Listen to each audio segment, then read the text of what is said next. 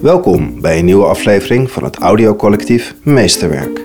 In deze serie ga ik samen met Annette Stegeman het thema hoogbegaafdheid verkennen. Wij doen eh, onderzoek naar onderwijs voor hoogbegaafde kinderen met als doel om het onderwijs voor de kinderen in de klas ook echt beter te maken. Dus we leveren heel veel inzichten op. In deze aflevering spreken wij Janet van Horsen en Anouk Baks. Janet is levenslooppsycholoog en auteur van het pas verschenen boek De Kleine Hoogbegaafdheid voor Dummies. Dit boek loodt je door de meest recente wetenschappelijke kennis over de levensloop van hoogbegaafden. Ik denk dat het heel belangrijk is dat je kinderen al van jongs af aan meeneemt in het zicht op wie zij nou echt zijn. Anouk Baks is lector Goed Leraarschap, Goed Leiderschap aan de Fontes Hogeschool Kind en Educatie en daarnaast is zij bijzonder hoogleraar begaafdheid aan de Radboud Universiteit. Begaafde leerling zoekt leerkracht is de titel van haar oratie in 2019. Ze zegt onder meer daarin: vanuit wetenschap en onderzoek liggen er aanknopingspunten hoe leerkrachten begaafde leerlingen kunnen aanspreken op een leerkracht. Door aan te sluiten op de ontwikkelbehoeften en potentieel van deze leerlingen. Maar kinderen kunnen zelf heel vaak eh, goed aangeven wat zij graag nodig hebben of wat ze wel of niet prettig vinden. Dit is Meesterwerk. Welkom in de podcast. Dankjewel. Dankjewel. We zijn naar Tilburg gekomen om met jullie het gesprek te voeren. We zitten op hele veilige afstand van elkaar. Jeanette, laat even bij jou beginnen. Want jij hebt vorige week, is het volgens mij of twee weken geleden, een boekje uitgegeven. De kleine hoogbegaafdheid voor dummies. Ja. Waarom moest dit boek er komen? Omdat ik er eigenlijk nog steeds tegenaan loop. Ik ben nu echt al een jaar of tien bezig met het onderwerp hoogbegaafdheid.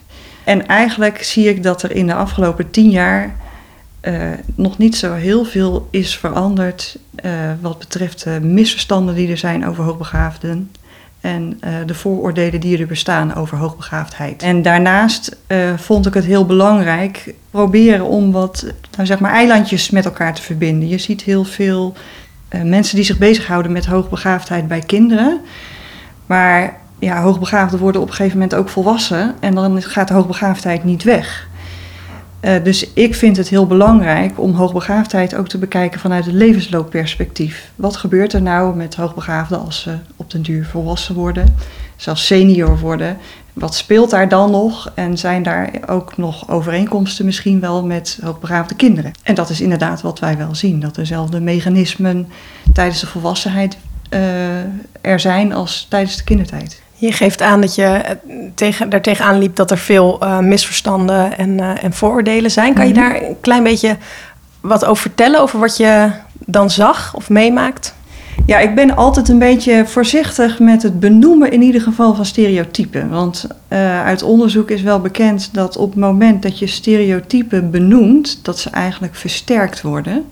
En ook al probeer je ze daarna te ontkrachten, lukt dat vaak niet zo goed. Dus uh, als je me gaat vragen naar stereotypen, dan ga ik ze niet benoemen.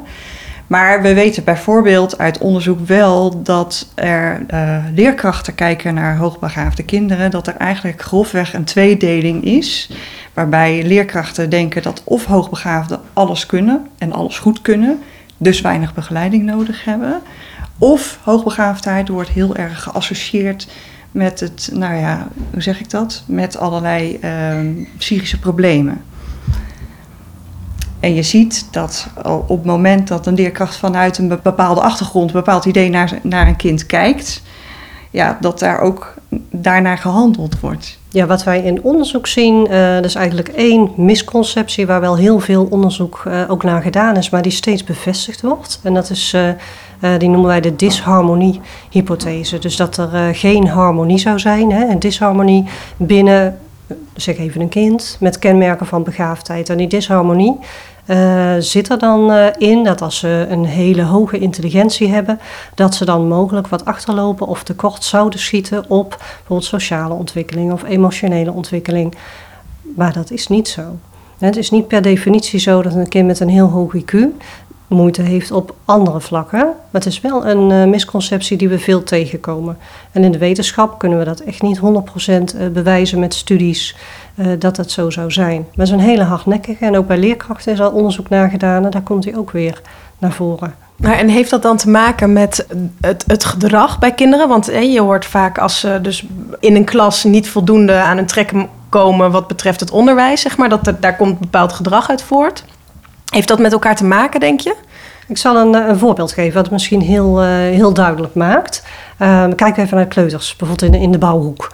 He, een, uh, een kind met een ontwikkelingsvoorsprong, vraagt aan een, aan een ander kind, dus ze zijn samen aan het werken, zijn iets aan het bouwen in die bouwhoek, van gewoon mag ik van jou um, piramidevormig blok? kind denkt, ja, ik moet iets geven, blok. Maar die, die kent het concept piramide niet of piramidevormig blok. Dus, dus die geeft een blokje. Nee, ik wil een piramidevormig blok daar, die, die okerkleurige graag. Mijn kind kent de kleur oker ook niet, dus die begrijpt wel, ik geef iets verkeerds. Dus, dus die geeft een vierkant of die, die geeft iets heel anders, een kubusje. En op een gegeven moment wordt, wordt het andere kind boos. Van ja, ik vraag het heel netjes en ik leg het heel goed uit en krijg het niet. Dus dan ziet een leerkracht opeens van, ja, een kind wordt heel erg boos in die bouwhoek, is eigenlijk toch helemaal geen aanleiding, ze waren goed aan het bouwen. Nou, dat, is een voorbeeld van dat ze misschien niet goed begrepen worden. En dan gaan wij naar waar we ook allebei wel, uh, wel over schrijven, over dat er soms een mismatch ontstaat tussen de omgeving waar een kind uh, in zit met kenmerken van begaafdheid en ja, wat de omgeving biedt of niet biedt. Gedrag uitleggen is ontzettend complex. En je hoort natuurlijk ook wel verhalen over hoogbegaafden die een misdiagnose hebben. Dus die zijn in, het, in hun jeugd bijvoorbeeld gediagnosticeerd als uh, een ADH, iemand met ADHD of met autisme. Um, maar ook dat is eigenlijk toch ook weer voor een groot deel terug te voeren op de kennis die er al dan niet is over hoogbegaafdheid. Want je legt gedrag altijd uit naar de kennis die je zelf hebt. Dus als een kind uh, niet goed in zijn vel zit en je gaat met een, dat kind naar een psycholoog, uh, die psycholoog is geschoold vaak op basis van DSM-diagnoses. Als jij dan bepaald gedrag ziet bij een kind, dat past vaak dan binnen een bepaalde categorie van uh, psychische aandoeningen. Zo'n kind kan daardoor op basis van de beoordeling van een psycholoog psycholoog dus al heel snel met een misdiagnose zitten. Terwijl als je verder kijkt naar wat er achter het gedrag zit of wat er, waar dat gedrag uit voortkomt. Verveelt een kind zich op school bijvoorbeeld stierlijk? Voelt hij zich niet begrepen? Heeft hij geen aansluiting bij uh, zijn medeleerlingen? Ja, dan geeft dat toch een hele andere blik op hetzelfde gedrag misschien wat je ziet. Je ziet het bij volwassenen ook. Ja ook volwassenen die uh, met hun problemen naar een psycholoog gaan, uh, die kunnen gediagnosticeerd worden als iemand met ADHD of ODD. En dan heb je ook nog een hoog IQ. Alleen dat hoge IQ, dat wordt eigenlijk bijna nooit in verband gebracht met bepaalde gedragingen. een hoog IQ, dat is iets, nou een cijfer en dat is dan zo. Maar het wordt eigenlijk nauwelijks in verband gebracht met hoe iemand in elkaar zit. Dus of iemand heel intens leeft, emotioneel sterk geraakt is. Dat gedrag dat wordt nauwelijks in verband gebracht met het hebben van een hoog IQ. Dat lijkt of dat twee aparte werelden zijn. Ik denk dat het daar vooral ook vandaan komt. Je hoort het ook wel van leerkrachten terug op het moment dat een kind bijvoorbeeld op school zich voorbeeldig gedraagt en thuis uh, de boel afbreekt omdat hij op school niet aan zijn trekken komt. Nou, dat is gewoon heel lastig voor ouders ook. Want ja, ga maar eens naar zo'n leerkracht toe. Mijn kind breekt thuis de boel af. Uh, zou u hem niet eens wat uitdagender werk geven? Ja, dat schrijf je in je boek echt zo. Dat is uh... zo. En andersom ook. En als het kind thuis zich goed gedraagt en op school niet, hebben sommige leerkrachten de neiging om veel sneller naar psychiatrische aandoeningen te kijken dan naar hoogbegaafdheid. En dat zie je eigenlijk ook weer in het hele leven terug. Want ook bij uh, senioren bijvoorbeeld, uh, zie je dat op het moment dat zij onvoldoende aansluiting hebben uh, bij mensen in, als zij in een verzorgingshuis zitten, dat dan door de geriater of de verzorgende al heel snel wordt gezegd: ja, die zijn sociaal niet competent, want die zonderen zich veel te veel af. Ja, dat is vaak de oorzaak niet. Vaak is de oorzaak dat ze het gewoon te saai vinden. Ze hebben geen zin in uh, of bingo. Die willen gewoon iets doen waar ze cognitief van mee vooruitkomen. Die willen wat leren. Ook al ben je 80 of 90. heel graag nog wel wat leren en niet uh, sjoelen om de tijd te verdoen. En, maar goed, er zijn ook hoogbegaafden die van sjoelen houden natuurlijk. Ja, dat is lastig hè. Dus uh, daarom spreek ik uh, liever over bijvoorbeeld kinderen met kenmerken van uh, begaafdheid dan over het hoogbegaafde kind. Want ja, eigenlijk bestaat er dus het gemiddelde kind bestaat trouwens ook niet. Hè? Want ja, de verschil of de heterogeniteit in de groep is eigenlijk groter dan, nou, dan verwacht. En ik vind dat we daarmee ook de uniciteit van het kind eigenlijk tekort doen. Met name die kleuterfase, die jonge fase tot zes jaar, daarin is die signaleren van hoogbegaafdheid echt een belangrijke. Ja, je zou natuurlijk het liefst al voor de basisschooltijd deze kinderen in beeld willen hebben. Ja, kan dat voor de basisschool? Want ik, ik las ook in jouw boek dat tot vier jaar is het ook nog wel moeilijk om het goed te signaleren. Op, of... op basis van een IQ wel. Hè. Daarom spreken we eigenlijk ook niet van uh, hoogbegaafdheid, maar van kinderen met een ontwikkelingsvoorsprong. Omdat de literatuur, de wetenschappelijke literatuur ook al uitwijst dat juist op, in die kinderleeftijd dat nog zo kan fluctueren. Dat een kind van uh, 2,5, uh, als je een IQ zou meten, een IQ kan hebben van, uh, ik noem maar wat, 120 en een half jaar later van 140. Dus dat, dat fluctueert nog en dat wordt eigenlijk pas stabieler op, nou 6, 7-jarige leeftijd. Uh, dus op basis van het IQ wordt dat lastig, maar er zijn natuurlijk wel andere kenmerken. Wat je bij kinderen. Eigenlijk zeggen we bij hoogbegaafde kinderen gaat de cognitieve ontwikkeling gewoon razendsnel. Veel sneller dan gemiddeld gesproken bij mensen met een gemiddelde intelligentie. En daar zijn wel signalen van te zien. Ook eh, vooral de spraakontwikkeling bijvoorbeeld. Die verloopt heel snel. Als een kind eh, net één jaar is en die uh, al volledige volzinnen spreekt. Dat is wel exceptioneel, zou ik zeggen. Dat doet niet ieder kind. Dus er zijn wel signalen op basis waarvan je in ieder geval je voelsprieten uh, zou kunnen uitsteken. Van dit kind is uh, de moeite waard om eens te volgen hoe dat verder gaat. Dat vond ik zo schrijnend. We hebben natuurlijk ook een moeder gesproken en dat, dat lees je ook terug. Uh, dat vertellen jullie beiden eigenlijk ook. Hè, dat ouders soms ook de weg helemaal niet weten. Die handen in het haar, die zien wel, er is iets aan de hand. En ehm, die gaan er als een leeuw letterlijk voor vechten iedere ouder die komt natuurlijk op voor zijn kind. Maar wat je ook nog wel eens ziet bij uh, ouders van hoogbegaafde kinderen, is dat uh, op het moment dat hoogbegaafdheid wordt geconstateerd bij een kind, dat uh, een ouder daarover van alles en nog wat gaat lezen en er dan achter kan komen dat hij of zij zelf ook hoogbegaafd is. En sommige ouders die proberen de uh, negatieve dingen die zij zelf hebben meegemaakt uh, te voorkomen bij hun kinderen. En dan komt het natuurlijk uh, wel eens over als of ze vechten als een leeuw. Maar ik denk dat er ook bij komt dat er heel veel onbegrip is. Hè? Hoogbegaafdheid of een hoog IQ hebben, dat wordt toch wel geassocieerd met, oh dat is toch fijn. Wat uh, zeur je nou bij wijze van spreken? Dat is toch alleen maar positief. Ja, als het zo simpel was, dan zaten, we hier, niet. niet. Nee. nee. Anouk, je hebt een heel mooi uh, onderzoek gedaan naar hoe kinderen met hoogbegaafdheid naar zichzelf kijken. Kan je daar iets meer over vertellen? Ja, graag. Ik heb inderdaad uh, onderzoek gedaan naar uh, het zelfbeeld van uh, kinderen met kenmerken van begaafdheid en ook bij andere kinderen. Dus we hebben inmiddels een vergelijking gemaakt van de twee groepen, als ik even met respect hè, over groep mag spreken. En dat hebben we op een open manier gedaan. Dus we hebben als het ware een soort mindmap, conceptmap voorgelegd. Dus een soort spin hè, met open vakjes. Alhoewel ik die van de kinderen geen spin mag noemen. Want hij had tien vakjes, dus ze corrigeerden mij meteen van... goh, ja, uh, is eigenlijk geen spin. Want een, uh, een spin heeft uh, acht roterende oogjes rondom zijn hoofd. Dus ja, is eigenlijk niet helemaal goed wat u daar zegt. Denk, ja, daar is gewoon helemaal gelijk in. Zeggen als we het conceptmap noemen, nou, dat is oké.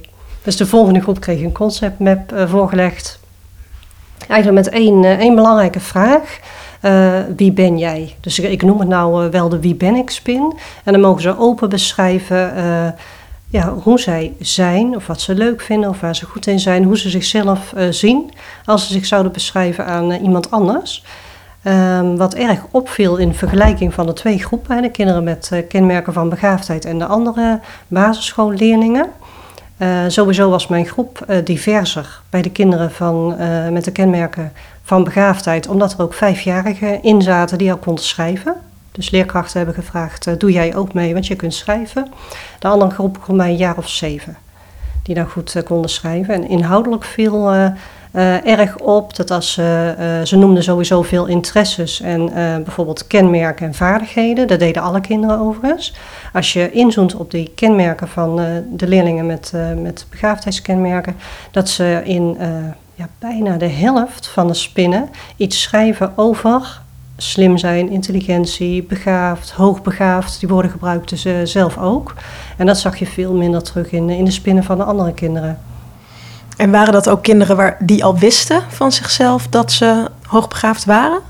Ik weet niet of ze uh, met dat woord zeg maar, bekend zijn, maar ze weten wel, of de kinderen uit deze steekproef zeg maar, wisten wel dat ze uh, ja, een speciaal onderwijsarrangement kregen, want ze namen allemaal deel aan een plusgroep.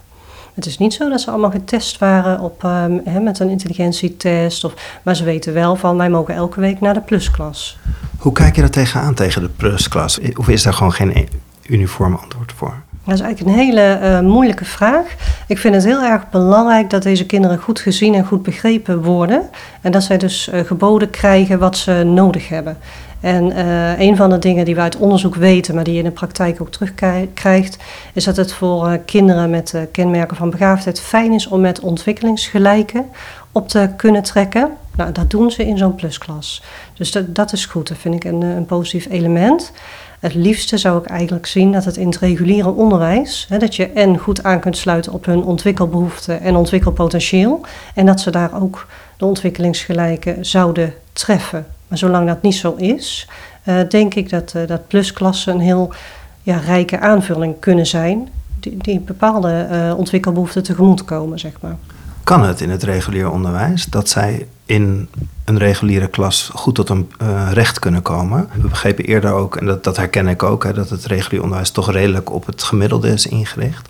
Is er genoeg plek en aandacht om hun in zo'n klas goed te kunnen bedienen? Het ligt natuurlijk helemaal aan uh, de klas. En bijvoorbeeld klassengrootte. En je kunt je voorstellen dat je als je een relatief kleine klas hebt, hè, met, met 20 of 25 kinderen, dat je meer kunt doen in je differentiatie dan dat je een klas van 30 of 35 hebt. Dat, dat is logisch. En als een leerkracht in staat is om enerzijds een kind heel goed te zien en anderzijds heel goed te kunnen differentiëren in de klas, dan zou er al best veel uh, kunnen. Uh, als je spreekt over een gewone klas, maar je ziet tegenwoordig ook veel uh, unit-onderwijs bijvoorbeeld. Hè. Is al veel uh, leeftijdsonafhankelijker. Daar ben ik eigenlijk ook wel voorstander van. Dus leeftijden loslaten, maar de ontwikkellijnen van, van de kinderen volgen. Dat ze er als ze willen sneller doorheen kunnen, maar kinderen die wat meer tijd nodig hebben, wat langer mogen nemen. Of dat ze op verschillende domeinen in een verschillend tempo zich mogen ontwikkelen. Daar liggen volgens mij nog wel kansen. Maar ja, dat het makkelijk echt, is, uh, nee, nee. nee. het is niet makkelijk. Maar dan zijn, zijn we echt klas, jaarklas doorbrekend bezig. En echt met de leerlijnen bezig en echt aansluiten bij een ontwikkeling. Ja, leerlijnen en vooral de doelen hè, die daarbij uh, horen, die, die zijn dan uitgangspunt. Ja, samen met de ontwikkelingslijn van het kind zelf. En jullie geven allebei aan dat de professionalisering van leerkrachten een hele belangrijke eigenlijk in dit alles is, hè, in het onderwijs. En ook volgens mij ben jij coördinator van Point, zeg ik dat goed? Ja. Daarin uh, is er de samenwerking tussen de wetenschap, hogescholen en, uh, en scholen. Ik ben heel benieuwd wat, wat, hoe jullie hierop gekomen zijn, wat jullie doen, wat jullie nu zien. Point is een afkorting, die staat voor passend onderwijs voor ieder nieuw talent. Nou, nieuw talent is in onze werkplaats nu natuurlijk de kinderen met kenmerken van begaafdheid. Dus het cognitieve talent staat bij ons centraal. Maar we zijn wel wat aan het verbreden naar uh, talentontwikkeling. Omdat we zien in de onderzoeken die wij doen, dat we eigenlijk ook voor andere kinderen uh, mooie inzichten verwerven. Bijvoorbeeld pedagogische sensitiviteit is natuurlijk heel erg goed voor, voor kinderen met kenmerken van begaafdheid. Maar ook voor alle andere kinderen is dat heel erg helpend. Um, hoe wij erop gekomen zijn, was jouw vraag. Ja, een jaar of vier geleden was er een oproep voor, uh, voor subsidie vanuit het ministerie van Onderwijs en het uh, regieorgaan voor onderwijsonderzoek. En toen ja, hebben wij een voorstel geschreven. Er zijn 19 voorstellen toen landelijk ingediend voor onderwijswerkplaatsen. En die van ons had dan het thema cognitief talent. En wij zijn een van de drie die mochten starten. Nou, dat liep tot 2019. Toen stopte het, maar we zijn allemaal zo enthousiast dat wij nu zelfstandig zijn doorgestart. Dus wij zitten met uh, elf basisscholen komend jaar start er trouwens een nieuwe. We heten nu Point 013. Maar vanaf september hebben we ook Point 040. 013 is Tilburg, waar we zitten. En 040 is, is de regio Eindhoven. Want die, ja, die kwamen ook van... Goh, wij zijn toch eigenlijk een hele slimme regio. Wij willen ook een point. Dus daar starten we binnenkort ook mee. En scholen, PABO's, dus de lerarenopleiding en wetenschappers werken daarin samen.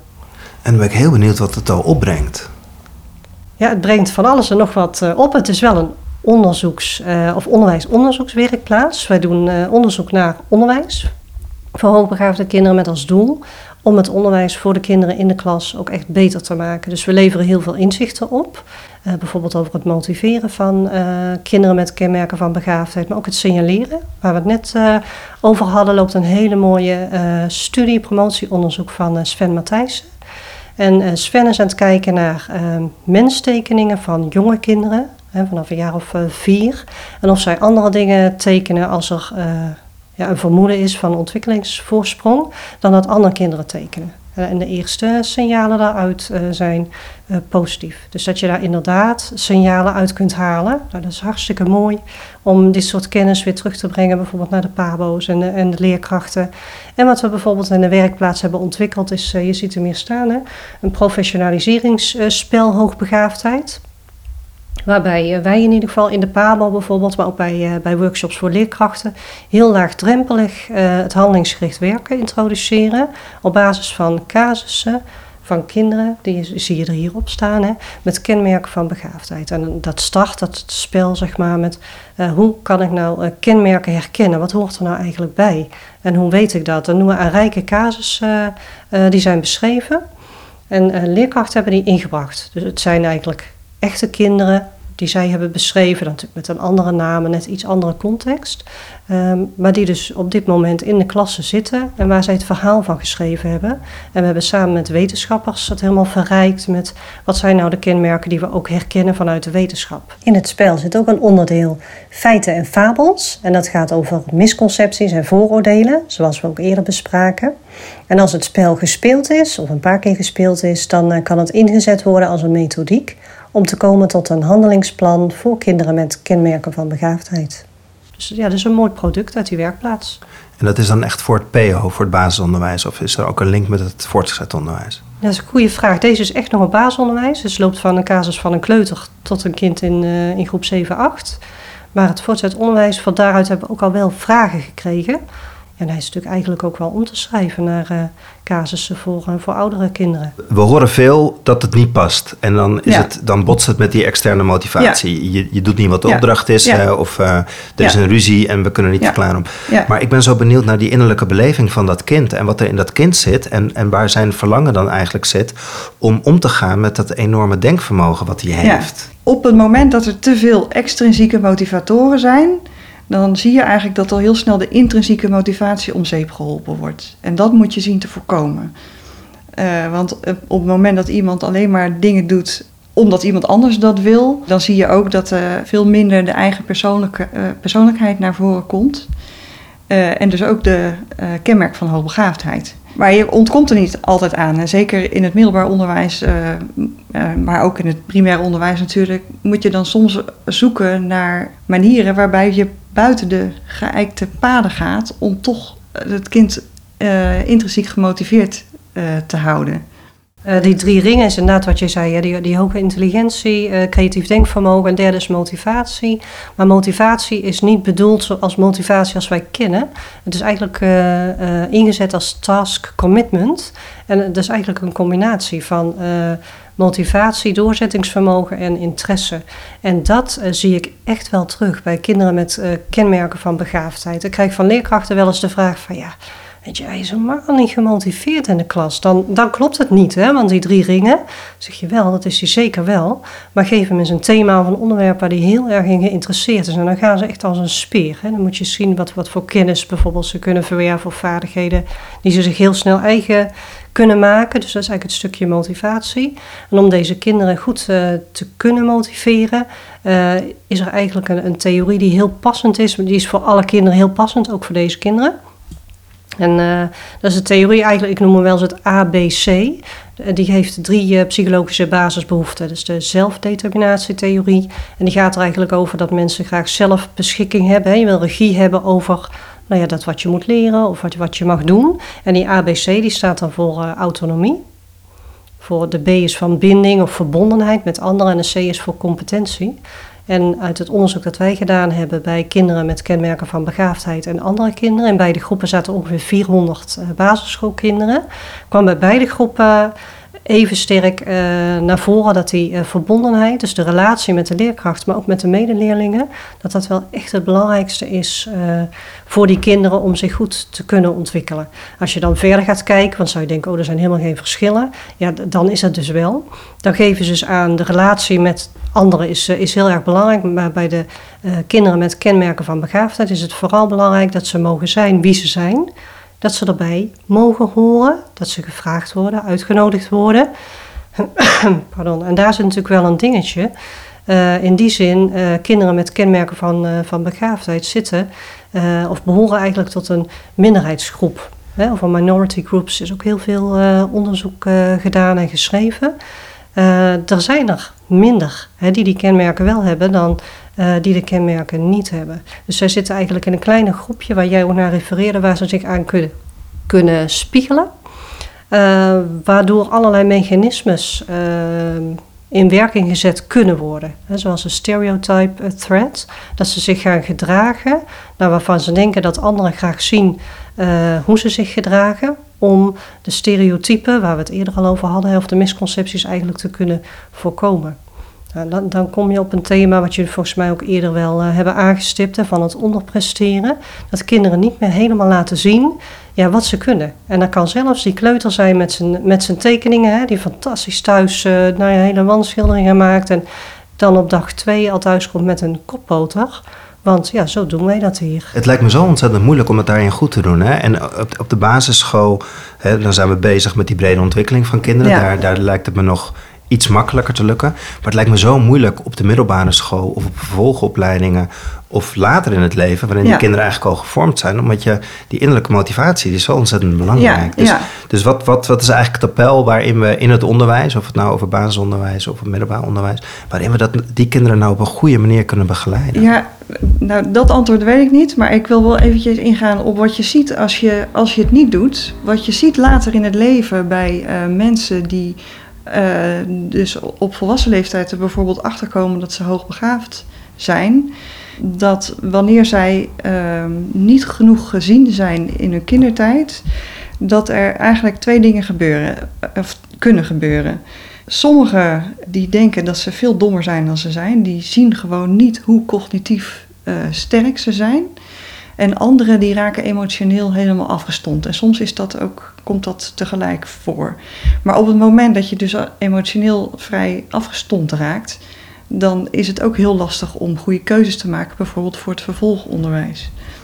Ik denk dat het heel belangrijk is dat je kinderen al van jongs af aan uh, meeneemt in het zicht op wie zij nou echt zijn veel mensen zijn, hebben de neiging om ook in het onderwijs vooral te richten op het cognitieve aspect. Maar juist ook het emotionele en het sociale aspect is zo belangrijk. Omdat je als je uh, een goed beeld van wie je bent wilt vormen, heb je andere mensen nodig. Je moet je kunnen spiegelen aan iemand anders. En als je je alleen maar kunt spiegelen aan mensen met een gemiddelde intelligentie. Uh, en je voelt je daardoor niet begrepen, omdat ze je grappen niet begrijpen of uh, je het idee hebt dat je altijd dom bent omdat jij zo snel denkt dat anderen je niet kunnen volgen, je gedachtegang, dan heeft dat enorme impact op het zelfbeeld wat iemand van zichzelf ontwikkelt. Om die relatie van die leerkracht met dat kind het goed te doen, uh, begrijp ik ook, moet je goed kunnen aansluiten aan die ontwikkelingsfase waarin dat kind zit. En dus jullie noemen uh, complexe vraagstukken kunnen voorleggen. Het, het is best ingewikkeld voor een leerkracht om dat goed te doen. Dus het, het signaleren, die relatie opbouwen, die is ontzettend belangrijk. En daar begint het. Maar vervolgens moet die, moet die leerkracht een enorme sprong ook maken om dat kind ook cognitief goed te blijven uitdagen. Kan je daar misschien iets over vertellen? Ja, dat is ook best wel uh, moeilijk hè? ook om die uh, hoge orde denkvragen bijvoorbeeld te stellen. Dus goede open vragen stellen. Dat is al uh, een sleutel die je zou, zou kunnen omdraaien. Want sommige leerkrachten zijn eh, bang als ze met deze kinderen gaan werken. Ze zeggen van ja, dan moet ik toch zelf eigenlijk ook hoogbegaafd zijn. Uh, dat hoeft niet per se. Dat uh, komt ook uit onderzoeken dat voor de kinderen veel belangrijker is dat je aandacht voor ze hebt en respecteert in wat ze kunnen en wie ze zijn.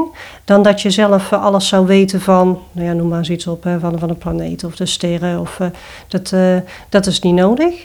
Um, maar wat wel nodig is, is inderdaad dat je ze bepaalde uitdaging biedt door af te stemmen. En, en uh, ja, één basisding wat je kunt doen is heel erg aansluiten bij hun interesses. Dus wat vinden zij interessant en daarop doorgaan. Dan hoef je zelf de antwoorden niet uh, altijd te, te, hebben, maar je kunt ze wel samen zoeken en vinden.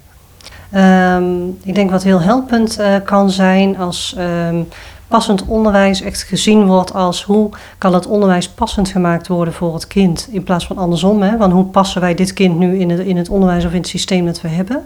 Waarbij uh, het loslaten van, uh, van leeftijdsgericht onderwijs, maar het volgen van de ontwikkeling mogelijk een, uh, een uitgangspunt zou kunnen zijn.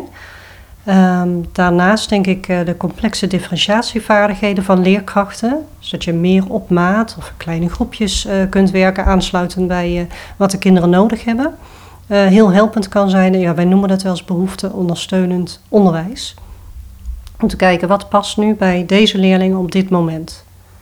Ja, de verantwoordelijkheid voor goed passend onderwijs voor kinderen met kenmerken van begaafdheid, maar eigenlijk voor alle kinderen, is denk ik een uh, breed gedragen verantwoordelijkheid. Dus zowel uh, vanuit de wetenschap, dat wij onze nieuwe inzichten heel goed delen en eigenlijk vertalen naar de praktijk. Wat kunnen leerkrachten ermee? De PABO's, dat zij de nieuwe leerkrachten goed toerusten met de kennis en vaardigheden die nodig zijn en de leerkrachten die uh, werken natuurlijk dagelijks met deze kinderen. En wat uh, mogelijk leuk is om te vermelden, is dat we aan de Radboud Universiteit een wetenschappelijk expertisecentrum aan het oprichten zijn. Ratio, Radboud Talent en Ontwikkeling. Waarbij we juist die brugfunctie ook voor de, de science practitioners uh, vorm willen geven. Dus de vertaling van wetenschappelijke inzichten naar de praktijk. Maar wat kunnen we nou doen? Hè? Je hebt hier een spel ontworpen, maar wat kan je nou doen om de leerkrachten het belang te laten zien van dat deze kinderen wat anders nodig hebben? En ze daarin mee te nemen en die angst weg te nemen. Want wat je goed zegt, er zit veel angst. En ik begrijp die angst heel goed, want het is ook heel moeilijk. Eigenlijk vraag je van hoe kunnen we het uh, urgentiebesef uh, triggeren bij leerkrachten. Hè? Dat het ja. echt uh, nodig is dat deze kinderen ja, ook gezien en, uh, en goed ondersteund of begeleid worden. Nou ja, stap 1 hebben jullie zelf al gezegd. Het leren identificeren, dus dat je, dat je ze leert zien. En wat ook heel belangrijk is, is dat leerkrachten weten wat er mis kan gaan als kinderen niet goed begeleid worden. Dan kan er een mismatch ontstaan tussen wat kinderen nodig hebben en wat het onderwijs hen biedt. En dat kan mogelijk leiden tot sociale of emotionele problemen. Of een kind kan gaan onderpresteren. Of er kan zelfs sprake zijn van schooluitval. Er zijn namelijk kinderen in Nederland die uh, thuis zitten en uh, dus helemaal niet meer naar school gaan. En daar zitten ook kinderen bij met kenmerken van begaafdheid. Um, wat wij wel eens gedaan hebben op de PAMO zijn er sowieso thema-ochtenden uh, of studieochtenden voor, uh, voor studenten. En dan nodig ik ook um, bijvoorbeeld kinderen uit met kenmerken van begaafdheid. Dan gaan ze in gesprek. De kinderen die, uh, die zitten als een soort panel en de, de leraar en opleiding mogen vragen stellen. Nou, dat werkt heel erg goed. En ja, dan leren ze in ieder geval die, die, vier of vijf kinderen die er dan zitten een beetje beter kennen. En zien ze precies wat jij ook zegt. Hè, van, ja, hoe leuk die kinderen zijn en wat voor ontzettend goede antwoorden ze geven. En, uh, en dat je gewoon in gesprek met ze kunt gaan, daar ligt voor mij de sleutel. Uh, vraag het ook aan de kinderen zelf. En verdiep je, hè, dus een stuk kennisontwikkeling, want er is al redelijk wat bekend. Maar er is ook nog heel veel uh, niet bekend. Um, dus dat wat je zou kunnen leren, kun je uh, leren. Er is een heel goed boek geschreven trouwens. er zijn verschillende hele goede De kleine hoogbegaafdheid voor dummies. Ja. ja, die leest goed uh, en fijn weg en die is heel erg up-to-date. Dus dat is, dat is, echt een aanrader als je dan niet al te veel tijd hebt. Je hoeft niet meteen een opleiding te volgen, maar die zijn er natuurlijk wel. Hè. Het zijn echt goede opleidingen voor een specialist begaafdheid uh, om, uh, om te doen. En nu hebben we in de vorige podcast uh, veel gehoord van mensen die zeggen... Ja, je hebt echt een specialist eigenlijk nodig op elke school. ik hoor jou zeggen, kennis is heel belangrijk. Hè? Hoe kijken jullie aan tegen een specialist in de school? Op dit moment zou ik zeggen dat is noodzakelijk. En je hoopt natuurlijk dat je naar een situatie gaat waarin het niet meer noodzakelijk is.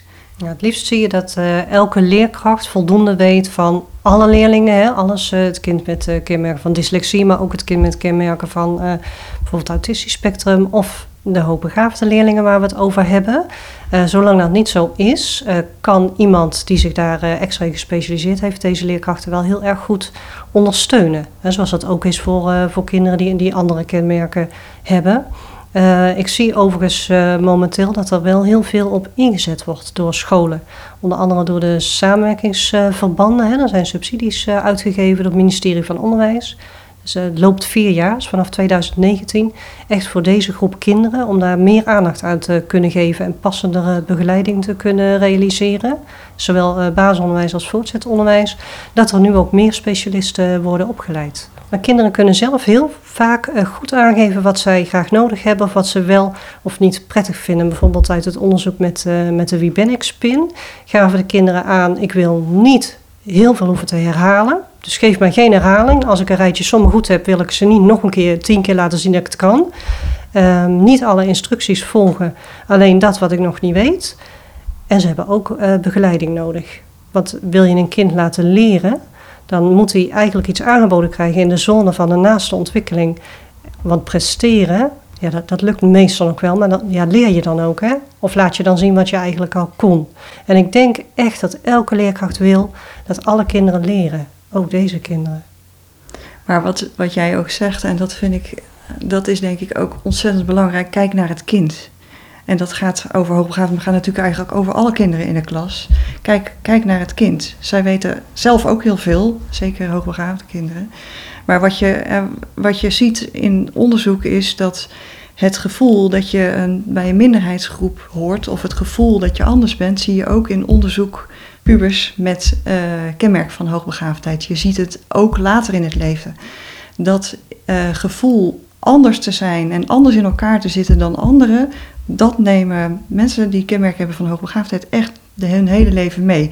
En hoe mooi is het als je uh, kinderen ook daarmee kunt leren omgaan, al op jonge leeftijd. Want dat is wat ze ook tegenkomen als ze straks aan het werk gaan.